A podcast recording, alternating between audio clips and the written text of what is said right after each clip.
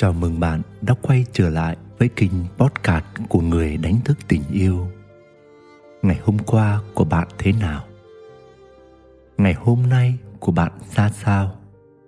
Và bạn muốn ngày mai của mình sẽ là một ngày tuyệt vời chứ? Dẫu trong phút trước bạn có như thế nào, thì ngay lúc này đây, bạn hoàn toàn có thể bình an và hạnh phúc. Bạn như thế nào, đó là do bạn lựa chọn. Lựa chọn là một quyền năng tối thượng mà bạn luôn có thể sử dụng trong mọi hoàn cảnh. Ngày hôm nay, xin được chia sẻ đến quý bạn một chủ đề về hạnh phúc gia đình mang tên Khi nào hôn nhân mình hạnh phúc. Mời quý bạn thư giãn, thả lỏng và lắng nghe. Trước khi trả lời cho câu hỏi khi nào tôi có một cuộc hôn nhân hạnh phúc, thì tôi muốn hỏi bạn một câu chủ động hơn. Khi nào bạn thực sự hạnh phúc? Chỉ khi chúng ta có thể trả lời câu hỏi đó một cách rõ ràng và thấu suốt, thì chúng ta mới có thể bắt đầu tìm câu trả lời cho vế hôn nhân kèm theo sau. Nếu ngay cả chúng ta còn không biết bản thân hạnh phúc khi nào, thì làm sao có thể đòi hỏi một cuộc hôn nhân đem lại hạnh phúc cho chính mình? Tôi đã nghe rất nhiều trường hợp các cặp đôi than phiền rằng tại sao tôi đã cố gắng hết mình vì người kia, luôn mong muốn đem đến cho người kia những điều tốt đẹp nhất, nhưng hình như họ không thực sự vui, có khi còn tỏ vẻ không hài lòng về điều gì đó. Kỳ lạ, rốt cuộc phải làm như thế nào mới đúng? Sẽ không bao giờ là đúng cho đến khi bạn và chính nửa kia của bạn hiểu rõ và thẳng thắn với người còn lại đâu là điều khiến bản thân mỗi người thực sự hạnh phúc. Bản thân hạnh phúc là một lựa chọn hoàn toàn chủ động của bạn, mà nếu bạn vẫn còn chưa thể hạnh phúc thì chuyện hôn nhân hạnh phúc là nằm ngoài tầm với. Yêu chính mình, đón nhận chính mình, hài lòng về chính mình mà bạn còn chưa làm được, sao có thể làm điều đó cho nửa kia hay cho cuộc hôn nhân của mình? Cuộc hôn nhân chỉ bắt đầu trở nên hạnh phúc khi và chỉ khi cả hai yêu thương bản thân mình một cách trọn vẹn, đủ đầy và tỉnh thức. Như Đại Đức Hà Minh, được vinh danh là một trong ba trăm nhà lãnh đạo hàng đầu Hàn Quốc, đã từng viết trong quyển sách Yêu Những Điều Không Hoàn Hảo rằng: sống trên thế gian này, đừng mong chờ sẽ tìm được một nửa nào đó lấp đầy những phần còn thiếu trong bạn. Tình yêu lành mạnh chỉ hình thành khi bản thân ta đã vững vàng tròn trịa như vầng trăng rằm, và gặp được một vầng trăng rằm khác cũng tròn đầy như ta. Hãy tạo dựng mối quan hệ mà không ai trong hai người phải cố thay đổi cho phù hợp với người kia hay miễn cưỡng hòa hợp.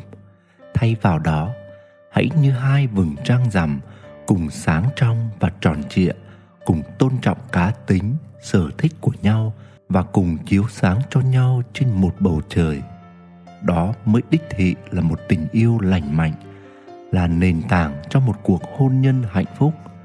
Bởi một khi bạn chưa vững vàng bên trong, chưa yêu được bản thân mình, hiểu được chính mình thích gì, mong muốn gì, hạnh phúc vì điều gì, thì làm sao đòi hỏi người kia thỏa mãn bạn, và làm sao bạn có thể đón nhận và yêu nửa kia một cách vô điều kiện được.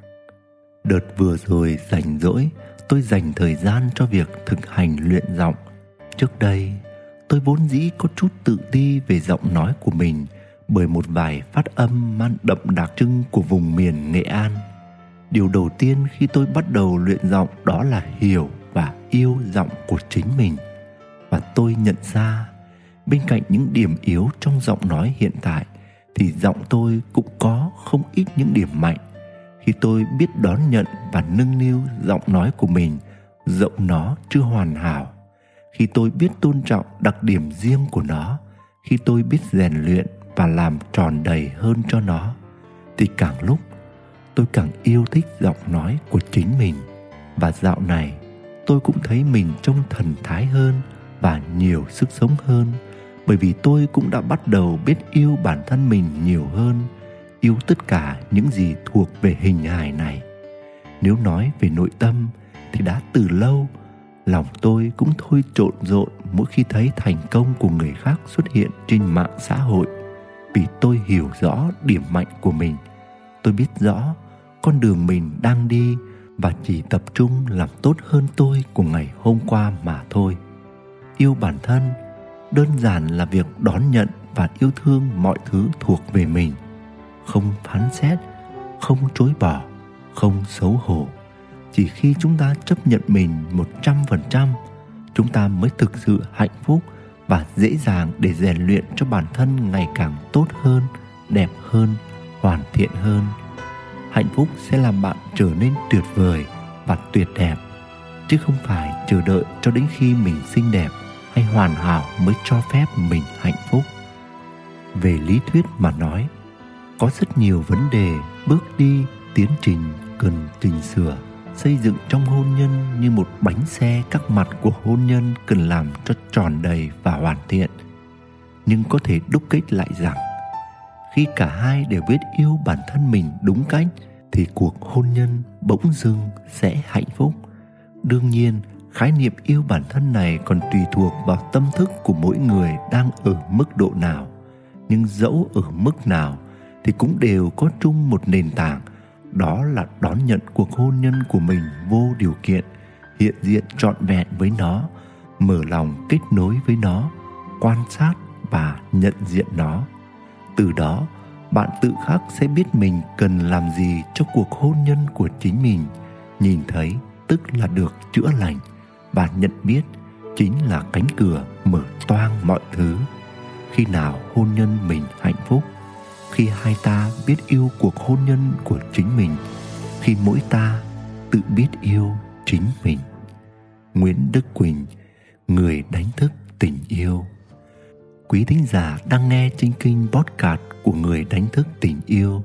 Ngày hôm nay, tôi đã chọn chia sẻ những tâm tư và chiêm nghiệm này đến bạn với lời cầu chúc bình an và yêu thương gửi đến bạn. Còn bạn, bạn chọn điều gì? Cảm ơn bạn đã lắng nghe podcast này. Xin chào và hẹn gặp lại.